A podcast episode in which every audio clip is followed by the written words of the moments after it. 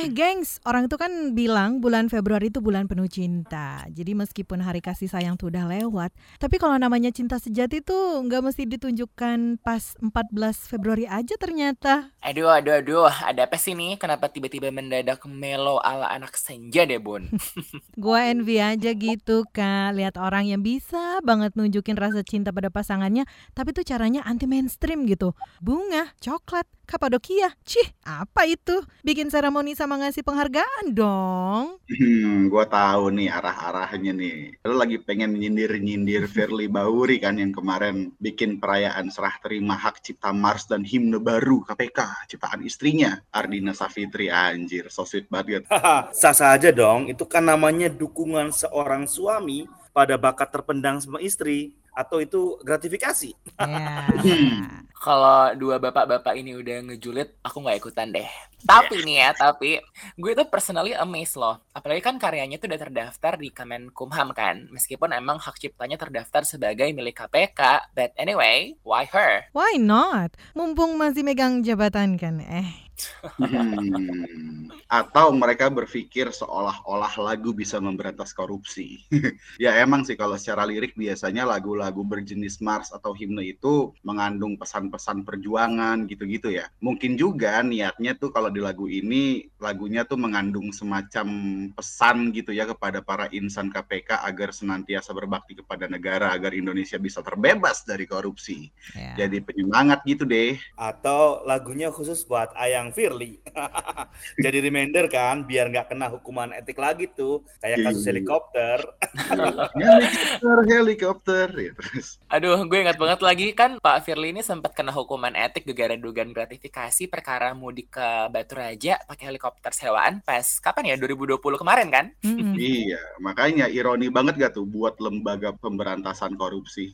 Tapi kalau kita mau ngomongin ironi, Valentine dua tahun belakangan ini kok malah ironis ya. Tahun lalu Februari 2021 ada kudeta di Myanmar oleh junta militer atau Tatmadaw gitu ya yang kemudian berujung pada pelanggaran HAM besar-besaran di sana. Nah, tahun ini baru aja kemarin jam 5 pagi waktu setempat, kalau di kita mungkin jam 11-an gitu ya, Rusia tahu-tahu nyerang Ukraina. Sungguh sebuah cara yang sangat tidak tepat gitu loh untuk merayakan Valentine. Ya, ini eh, tentu kita kecam ya eh, serangan Rusia ke Ukraina ini. Dunia lagi suffering dengan pandemik, dunia lagi krisis kesehatan kayak gini, malah menunjukkan eh, diri meng- menganeksasi gitu ya dengan kekuatan senjata ini satu hal yang menurut saya patut kita kecam. Kita kita nggak terima lagi di abad sekarang masih ada perang gitu ya. Ini percuma Hmm. ada eh, diplomasi gitu ya. Ini ini ini menunjukkan bagaimana eh, diplomasi ini nggak nggak nggak ketemu nih. Exactly. Anyway, kamu sedang menyimak FOMO Sapiens dari KBR Prime, jalan pintas yang nggak bakal bikin kamu ketinggalan berita atau peristiwa di sekitar kamu. Saya Aika. Dan saya Ian Hugen juga bareng teman-teman dari podcast Hamburger, sebuah ruang terbuka yang membahas isu sehari-hari dari kacamata HAM. Ada siapa di sini? Ada Awigra, Dan saya Jess, adik kalian semua.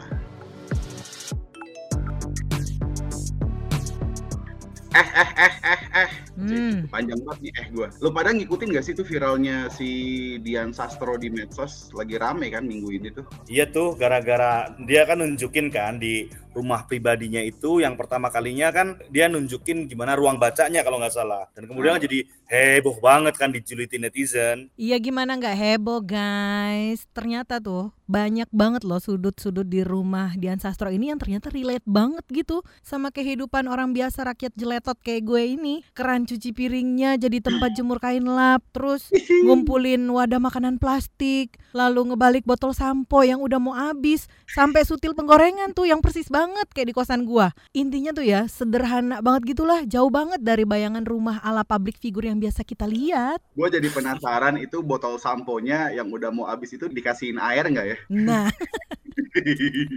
Tapi nih, seiring viralnya rumah Dian Sastro itu, muncul juga pembahasan netizen soal mertua Dian, Adiguna Sutowo. Sampai nih ya, sampai soal kakek mertuanya Dian Sastro juga dibahas-bahas nih. Ternyata tuh konglomerat Ibnu Sutowo Eh, eh, ada apa sih dengan cinta? Eh, ada apa Iya. dengan Dian? Aduh, gini ya bapak-bapak ya. Mertua Dian, si Adi Guna Sutowo ini dikenal sebagai pemilik dan pendiri MRA Group. Adi Guna merupakan anak dari mantan Dirut Pertamina di era Orde Baru, Ibnu Sutowo. Selain media massa, MRA juga merambah bisnis lainnya seperti restoran, importir kendaraan mewah seperti Ferrari, hingga perhotelan. Sosoknya juga dikenal dekat dengan keluarga Cendana, terutama kedekatannya dengan Tommy Soeharto. Estafet bisnis di bawah MRA saat ini diwariskan kepada anaknya Maulana Indra Gunastowo yang tak lain, tak bukan adalah suami dari Dian Sastro. Begitu.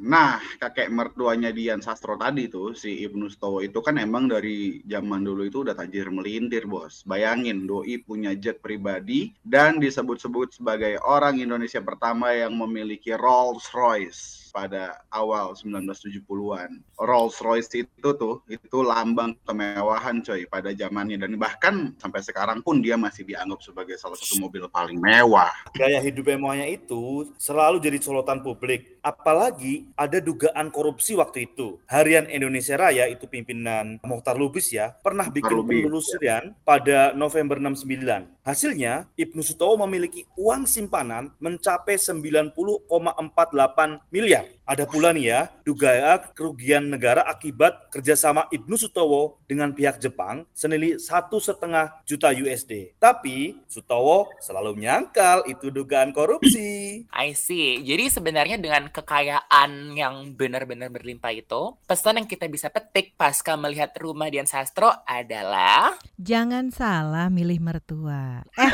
bercanda, bercanda, bercanda, bercanda, bercanda gue, gitu. bercanda, bercanda. Anyway, yang gue heran tuh ya, kenapa sih perempuan tuh kayaknya selalu dikaitkan gitu dengan kerjaan suami lah atau latar belakang mertua yang kayak begitulah. Nggak bisa gitu ya dilihat independensinya seorang perempuan. Apalagi misalnya kayak sosok Dian Sastro nih. Personally menurut gue sih dia udah sukses banget ya dengan karirnya tanpa harus ngeliat embel-embel lain yang tadi itu ya. Kalau gue jadi Dian ya, dengan sebagai perempuan yang empower, gue bisa ngomong, Bapak mertua, apa yang lo lakuin itu jahat. Nih. ah, gue nggak mau komen apa-apa, ah, soalnya ngebayangin duitnya aja nggak bisa gue, nggak mampu. Tapi ya, kalau ngomongin soal perempuan dan korupsi itu ada juga yang lagi rame di medsos. Perkara Ibu Nur Hayati, kawur keuangan desa Citemu, Cirebon, Jawa Barat. Nah, usai melaporkan kasus dugaan tindak pidana korupsi kepala desa Citemu berinisial S, tahu nggak sih, bukannya diapresiasi yang didapat, malah dia tuh dijadikan tersangka. Hah? Gimana tuh? Gini nih, awalnya tuh pihak jaksa penuntut umum hanya mengecek kelengkapan berkas penyidikan tersangka S yang dilampirkan oleh Polres. Nah, dalam gelar perkara itu, dugaan korupsi yang disidik diduga merugikan keuangan daerah sebesar kurang lebih 818 juta. Nah, penyidik pun sempat diminta oleh jaksa melakukan pendalaman terhadap saksi Nur Hayati. Poin tersebut tercatat dalam kesimpulan expose gabungan antara polisi dan jaksa. Penetapan itu murni menjadi wewenang penyidik Polres Cirebon. Nah, gue juga baca-baca tuh kasusnya. Jadi, kalau menurut Kapolres Cirebon Kota, Fahri Siregar, Nur Hayati itu melanggar tata kelola keuangan dalam perkara tersebut dan bisa dijerat tersangka meski tak menikmati uang hasil korupsi yang dilakukan Kades Citemu. Fahri pun membenarkan bahwa penetapan tersangka itu dilakukan usai penyidik berkonsultasi dan mengirimkan berkas tersangka S ke JPU di mana terdapat rekomendasi untuk mendalami saksi Nur Hayati. Selama proses penyelidikan dan penyidikan, ternyata polisi menemukan dugaan pelanggaran tindak pidana korupsi dari Nur Hayati. Penetapan itu, kata si Fahri ya, dilakukan lantaran tindakan Nur Hayati membuat kerugian keuangan negara dan dianggap melanggar ketentuan pasal 2 dan pasal 3 UU nomor 20 tahun 2001 tentang pemberantasan tipikor jungto pasal 55 KUHP. Nah, posisi Nur Hayati sebagai pelapor sebenarnya kan udah dijamin sama Undang-Undang Perlindungan Saksi dan Korban untuk tidak mendapatkan serangan balik sepanjang laporan itu diberikan dengan itikat baik. Ini ngacu pada pasal 10 ayat 1 dan ayat 2 Undang-Undang 13 tahun 2006 sebagaimana diubah dengan Undang-Undang 31 tahun 2014 tentang perlindungan saksi dan korban. Penetapan tersangka terhadap pelapor tentu ini jadi presiden yang sangat buruk buat pemberantasan Iya. korupsi. Ya iyalah, yang dilaporin jadi tersangka, yang ngelaporin juga jadi tersangka. Gimana dah?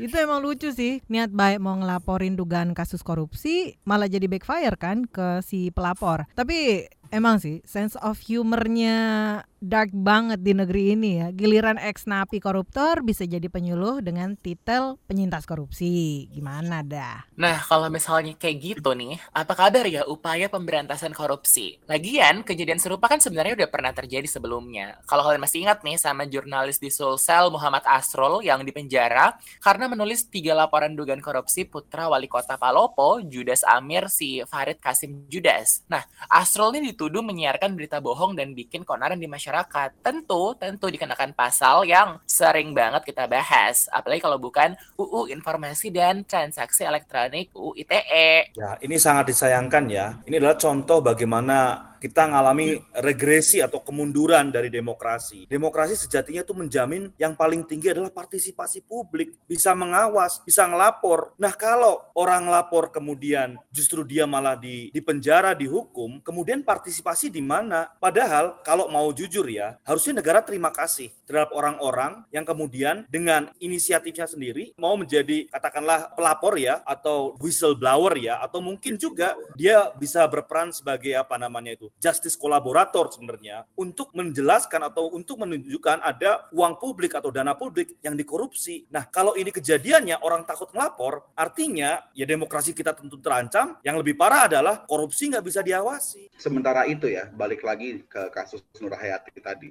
KPK itu konon kabarnya bakal berkoordinasi dengan aparat penegak hukum terkait soal penetapan Nur Hayati sebagai tersangka. KPK kan emang berwenang tuh ya mengordinasikan penyelidikan, penyidikan, dan penuntutan dalam pemberantasan tindak pidana korupsi. Nah, kita lihat aja nih gimana kelanjutannya yang harusnya dilindungi malah dikuak. Apa kabar yang diduga korupsi tuh si Kades Citemu, Supriyadi, ditetapkan duluan jadi tersangka. Bagaimana kelanjutannya? Jangan diendepin baik. Diendepin. Adonan roti kali ya, habis itu digoreng lalu ditiriskan. Sae lu, sambil nunggu KPK yang konon kabarnya koordinasi itu tadi, gua sih mending mantengin masyarakat anti korupsi Indonesia ya Maki. Karena Maki kan bakal ngajuin eksaminasi kepada Kejaksaan Agung terkait dengan pelapor kasus korupsi yang jadi tersangka itu. Apa tuh? Kalau dari contekan gue, eksaminasi itu adalah pengujian atau pemeriksaan terhadap surat dakwaan jaksa atau putusan pengadilan atau hakim. Tapi ada juga yang sering disebut legal annotation, yaitu pemberian catatan hukum terhadap putusan pengadilan ataupun dakwaan jaksa. Nah, dengan diajukannya eksaminasi, harapannya status tersangka Nur Hayati ini bisa diturunkan. Kalaupun nanti diproses lebih lanjut, bisa dihentikan penuntutannya sehingga nggak diproses tuh ke pengadilan. Apakah mungkin terjadi seperti demikian? Mungkinkah? Nggak, nggak. Gue nggak mau pesimis, gue nggak mau pesimis gitu. Baru juga kita mulai ngobrol udah pesimis aja. Ya, kita berharap aja supaya mudah-mudahan lagu barunya KPK bisa benar-benar mengungkap kasusnya. Meskipun rasanya agak nganu gimana gitu ya. Lagu untuk KPK dibuat dengan diduga kental. Ada semangat KKN, gimana bisa menyelesaikan kasus. Eh bentar-bentar depan kosan gue kok mendadak ada tukang bakso nih terus dia tiba-tiba ngetok mau ngasih bakso gratis gue ke depan dulu ya.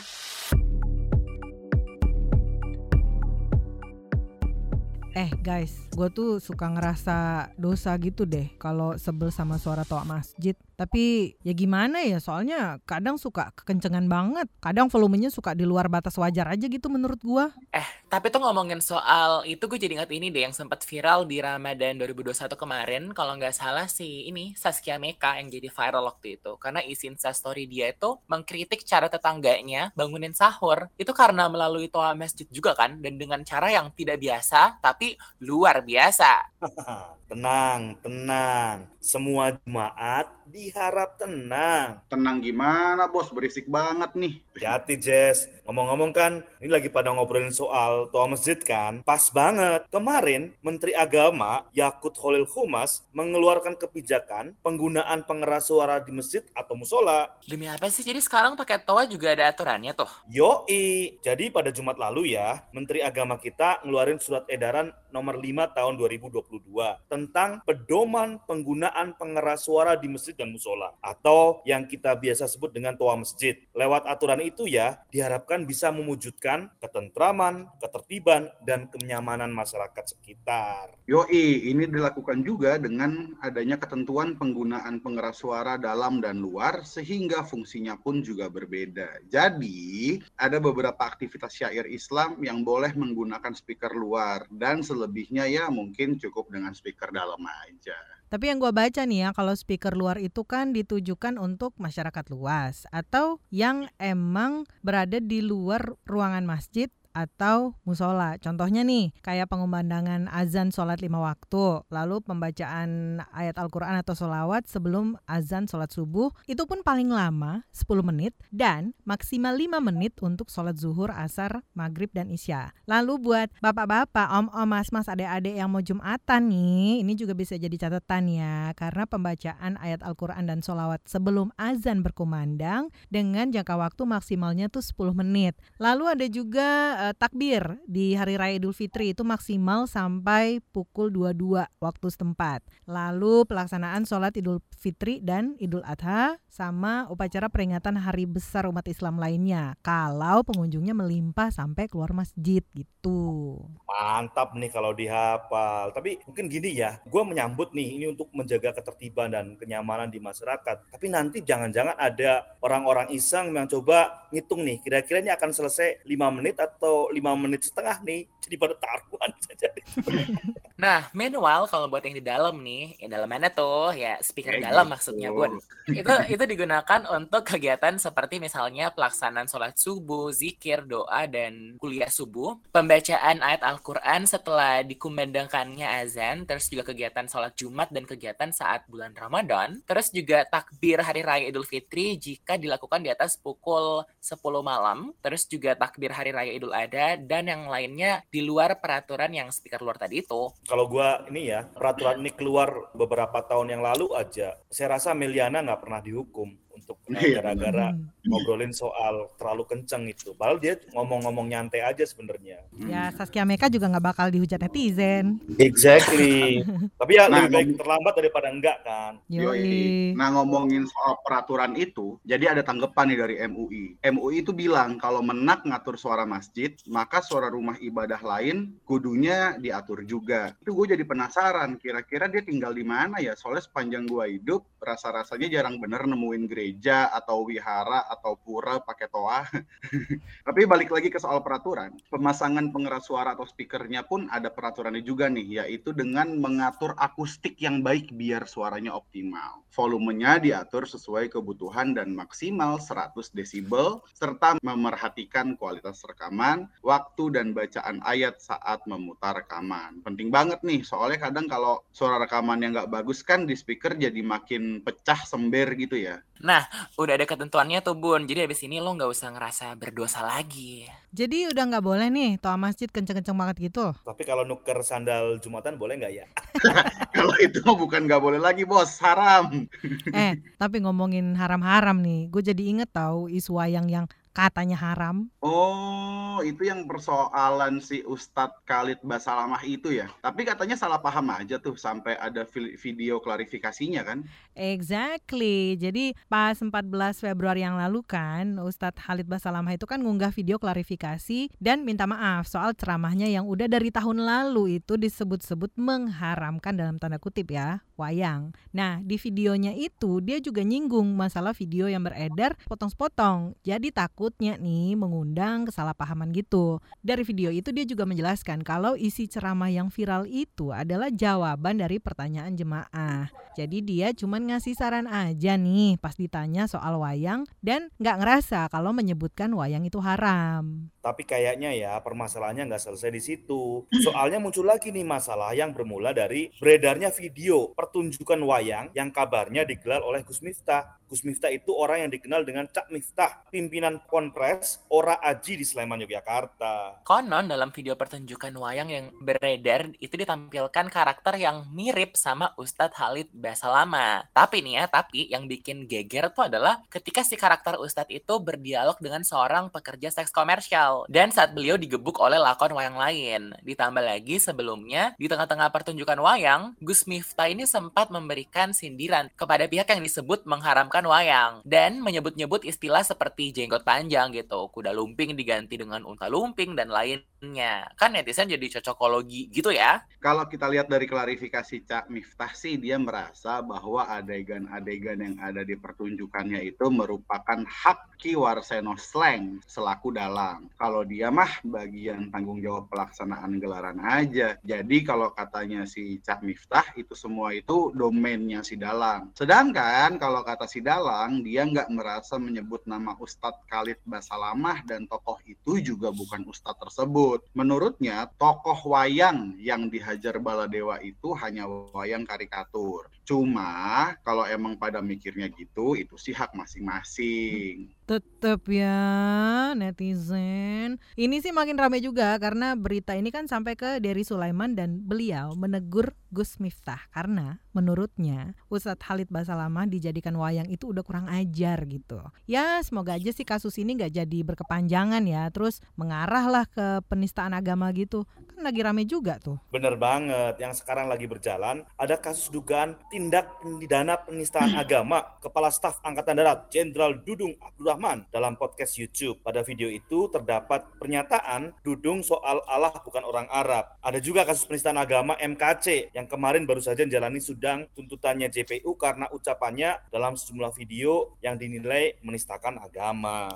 Nah, kalau menurut gue ya soal dalang dan wayang tadi, gue lihat itu reaksi kultural ya, yang menurut aku asik juga tuh. Ada satu reaksi yang ya berbalas sindir barangkali ya, tapi menurut gue mengharamkan satu wayang juga apa masalahnya gitu. Dalang juga dalam masa pandemi juga nggak bisa nyari uang tuh, kemudian diharamkan. Saya rasa sakit hati juga kalau memang benar itu ditunjukkan untuk mengharamkan wayang. Siapa pelaku yang melestarikan budaya wayang? Saya rasa sakit hati kalau apa yang dia lakukan untuk melestarikan kebudayaan kebudayaan, kemudian kalau benar ada katakanlah omongan bahwa itu adalah haram, tentu itu ada kayak semacam reaksi balasan yang kemungkinan disampaikan oleh dalang yang tadi di tempatnya Gus Miftah. Tapi menurut gue ini kultural juga reaksinya. Jadi omongan dibalas dengan karya wayang, tapi nggak usah masuk-masuk ke ranah penodaan agama lah. Kalau gue sih ngelihat dialog dalam tanda kutip tadi ya, yang satu bilang wayang bermasalah, yang satunya lagi kemudian ngehajar si ustaz dalam tanda tanda kutip tadi itu dalam tokoh pewayangannya. Itu sih ya masih ranahnya kebebasan berpendapat aja ya. Saling kalau mau saling patah-patahan saling bantah-bantahan ya silakan. Tapi kalau misalkan udah masuk ke ranah penistaan agama ya jangan sampai ya. Dan menurut gue juga orang yang bacot-bacot soal penistaan agama itu justru sedang menghina agamanya sendiri. Soalnya dia itu merasa dirinya berhak mewakili agamanya.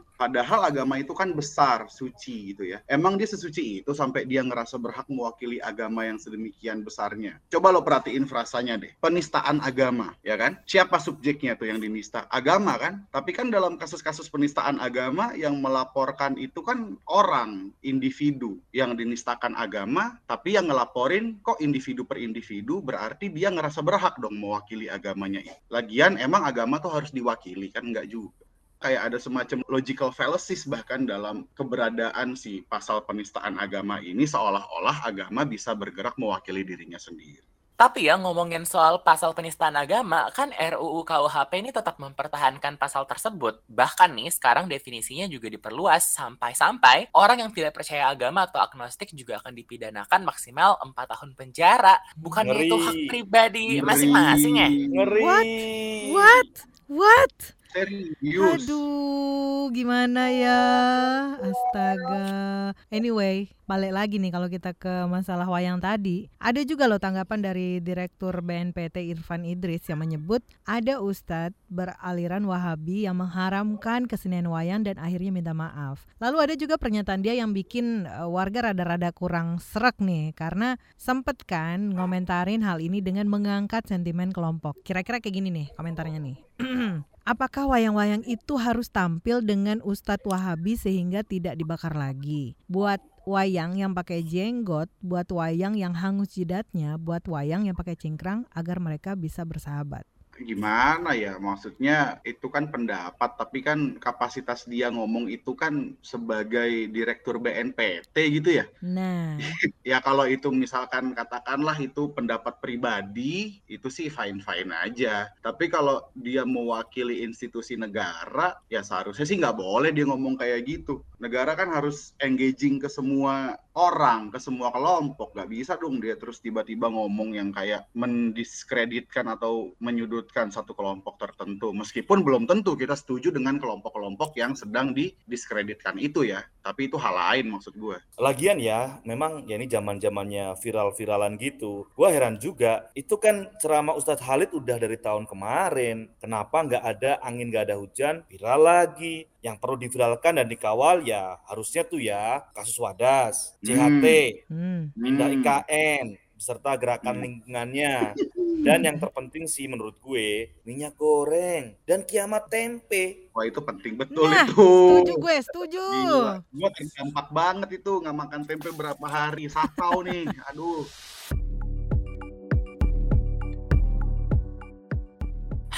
Ngomongin perkara korupsi udah, perkara tok masjid juga udah. Kalau dipikir-pikir dua perkara itu sebenarnya apa ya? Kesannya abadi nggak sih? Kayak nggak hilang-hilang gitu dari bumi Indonesia ini. Ya kalau nggak ada masalah atau perkara yang diobrolin, kelar dong bun kerjaan kita.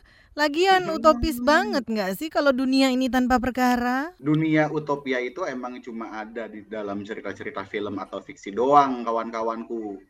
Mana ada dunia yang benar-benar bebas dari masalah dan segala macem. Ya itu kan karakter bangsa kan, ya korupsi, ya macam-macam tadi kan. Anyway, bercita-cita tuh boleh dong. Uh, persis kayak ibu kota baru yang digadang-gadang bakal ramah lingkungan. Widih. Go green. Nah, kalau kata Presiden Jokowi nih, nantinya nih nantinya para pengendara mobil khususnya yang berbahan bakar fosil nggak boleh pindah ke ibu kota negara baru itu IKN Nusantara. Bukannya apa-apa nih, desain ibu kota baru itu kan nanti bakal dibangun dengan konsep kota hutan pintar. Padahal ya, padahal menurut gue nih, hutan kalau dibiarin gitu aja mah pinter loh dia sebenarnya bisa tumbuh kembang sendiri. Ngapain pakai didesain-desain ala-ala gitu? Ya biar dapat sepeda dong bun. Di atas kertas jelas oke banget lah ya. Itu ide yang keren banget. Cuman untuk menuju puncak alias terwujudnya konsep kota hutan pintar dan ramah lingkungan itu mau mulai dari mana coba? Nyaplok hutan apa enggak? Pohon-pohon yang ditanam di sana, pohon endemi enggak? Keanekaragaman hayatinya bakal kegeser nggak tuh dengan pembangunan ibu kota baru nanti? Eh, sebentar Bun. Gue sih sebenarnya sepakat-sepakat aja ya kalau misalnya ibu kota itu mau dipindahin. Karena kan emang Jakarta udah kelebihan beban banget nih. 11 juta orang. Buangannya tuh macam-macam kan.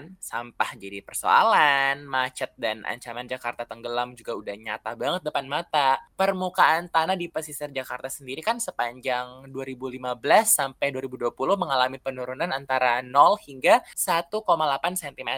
Pertanyaan gue sekarang nih, sama juga kayak lo. Beneran gak tuh dari hulu sampai hilir bakalan ramah lingkungan? Anjay, hulu sampai hilir. Bahasa lo kayak pejabat banget ya. Ember. Ngomongin soal penurunan tanah Jakarta itu, Profesor Riset Bidang Meteorologi Organisasi Riset Penerbangan dan Antariksa BRIN, Edi Hermawan itu pernah ngomong, hingga 2050 nanti, wilayah daratan yang berkurang akibat air laut masuk Jakarta itu terjadi di Tanjung Priuk, Sunter, Mayoran, Ancol, Kota, Pluit, Penjaringan, Kapuk, serta Tol Bandara. Tapi gini, jangan sampai aja nanti setelah pindah, perkara di Jakarta ini ditinggalin gitu aja, kayak dulu pas transisi dari gubernur ke presiden. Ups. Eh, berarti ya sekalian aja ya kan. Kalau semisal nih, semisal mobil yang pakai BBM atau berbahan bakar fosil nggak boleh ada. Bolehnya cuman mobil listrik. Nah, listrik kita kebanyakan hulunya dari mana? Kalau dari catatannya Kementerian SDM nih, energi fosil tuh masih jadi penyumbang utama pembangkit listrik di Indonesia. Capaiannya itu 60 ribuan megawatt setara 85,31 persen dari total kapasitas terpasang nasional. Penyumbang utamanya adalah batu bara. Jadi sebenarnya sama aja dong. Iya dong. Masalah yang satu nambahin masalah yang lain. Tapi lagian maksud gua kenapa nggak sekalian aja sih mobil berbahan bakar sampah gitu. Misalnya ya, supaya dia juga bisa ngebantu ngelarin masalah sampah di Jakarta kan. Itu tuh kayak mobilnya Marty McFly dalam film Black to the Future kan bahan bakarnya sampah. Wadaw, referensinya 80-an banget. Tahun bet ya. Yoi, tapi balik lagi ke intinya ya, nggak sesederhana itu buat bikin kota yang ramah lingkungan. Kayak yang lu bilang tadi, dari hulu sampai hilir, ya prosesnya kudu lestari, ramah lingkungan. Kayak ini misalkan, perkara sendok plastik. Sepakat sih gue buat ngurangin penggunaan plastik, cuma kan kudunya nggak sampai gitu doang. Akar persoalannya itu loh, kudu diselesaikan juga. Nah, ngomongin soal membangun kota yang ramah lingkungan, kemudian tanggung jawabnya kan seolah diserahkan ke publik gitu ya. Jangan lagi pakai mobil berbahan bakar fosil atau ngomongin soal plastik, tanggung jawabnya digeser lagi tuh ke publik. Jangan lagi pakai sendok plastik bla bla bla endes bray endes bray fafifu asweswos. Cuman masalah masalahnya kan sebetulnya kalau mau dilihat secara pelak-pelak tanggung jawab itu ada di siapa sih sebetulnya harusnya? Ya di negara lah. Jangan kemudian masyarakat perlu ikut andil, tapi bukan sebagai mainnya gitu loh. Ya pertama-tamanya ya di negara dulu. Ya lo contohnya kalau memang punya niat baik untuk ngebenerin lingkungan ya lo benerin juga deh tuh proses-proses soal AMDAL dan segala macem. Jangan kemudian AMDAL di dilusin gitu aja terus kemudian kita yang disuruh jangan pakai ini plastik lah, jangan pakai bensin lah, anu lah, itulah kan puyeng-puyeng juga kitanya nanti. Nah, bener, benar-benar Jadi- betul. Nah, Ngomong-ngomong soal akar perkara ya, soal tambang misalkan. Tadi lu Hmm. singgung soal AMDAL. Termasuk batu bara ini masih sangat problematik. Ada beberapa kasus dengan pelanggaran HAM terkait tambang. Salah satunya yaitu perkara lubang tambang di Kaltim. Menurut jaringan advokasi tambang atau Jatam Kaltim, tahun 2011 sampai 2021 sudah 40 jiwa yang melayang akibat tenggelam di lubang tambang batu bara yang tidak direklamasi. Padahal pemegang izin wajib melaksanakan reklamasi dan kegiatan pasca tambang. Padahal mereka juga pemegang izin wajib melaksanakan reklamasi dan kegiatan pasca tambang. Di Kaltim masih ada 1735 lubang bekas tambang. Nah, yang lainnya nih ya, Undang-Undang Minerba masih ada beberapa pasal yang melanggar HAM. Salah satunya yaitu pasal 1 ayat 28A yang ngatur soal wilayah hukum pertambangan adalah seluruh ruang darat, laut, termasuk ruang dalam bumi. Seluruhnya adalah kesatuan wilayah yakni kepulauan Indonesia, tanah di bawah perairan dan landas kontinen. Definisi ini seperti berpotensi mengancam ruang hidup masyarakat karena seluruh kegiatan pertambangan itu masuk dalam ruang hidup masyarakat. Selama ini tercemin dalam beberapa kasus konflik agraria yang ditangani oleh Komnas HAM. Pasal yang lainnya lagi nih ya, pasal 162 dan 164 Undang-Undang Minerba lagi dianggap membuka peluang untuk melakukan kriminalisasi terhadap orang-orang yang melakukan penolakan terhadap tambang. Exactly, yang kayak kasus-kasus yang baru juga kita alamin gitu yang baru-baru ini ramai dari kita udah bahas pewadas, kemudian penolakan tambang di Sulawesi Tengah yang kemudian berujung pada kematian itu kan problem-problem konkret yang masih hangat di depan mata soal bagaimana masalah-masalah lingkungan ini ternyata nggak sesederhana lo berhenti makan sendok plastik atau lo berhenti menggunakan bakar bensin atau solar gitu. Nggak cuma menurut Jatam dan Komnas HAM, Walhi juga punya catatan. Menurut catatannya Walhi, setidaknya ada 162 konsesi tambang, kehutanan, perkebunan sawit, dan PLTU batubara di lokasi IKN. Jadi kan lahannya bukan lahan kosong. Mungkinkah ini jadi upaya buat pemutihan dosa-dosa tambang, kebun, dan industri kehutanan? Kita nggak tahu. Tapi yang pertanyaan selanjutnya adalah kalau prakteknya kayak gitu, apakah benar klaimnya bahwa IKN akan ramah lingkungan? Ya ramah dong, ramah ke pengusaha tambang, pendosa kebun, dan industri kehutanan. Yang kalau katanya Jatam, mereka itu adalah orang-orang yang dekat dengan istana ya, seperti adiknya Prabowo atau kemudian anaknya Setnov dan Yusril Isa Mahendra. Wak wow. Eh. Ush, nggak boleh berburuk sangka gitu dong kalian. Gak apa-apa, yang penting emang ramah. Ramah, cuan. Exactly. Waduh. Itu dulu buat pekan ini. Saya Ian Hogan. Saya Aika. Daniel Awigra. Dan Jess yang baru saja didatangi tukang bakso. Sampai ketemu pekan depan. Iya, bye. Bye.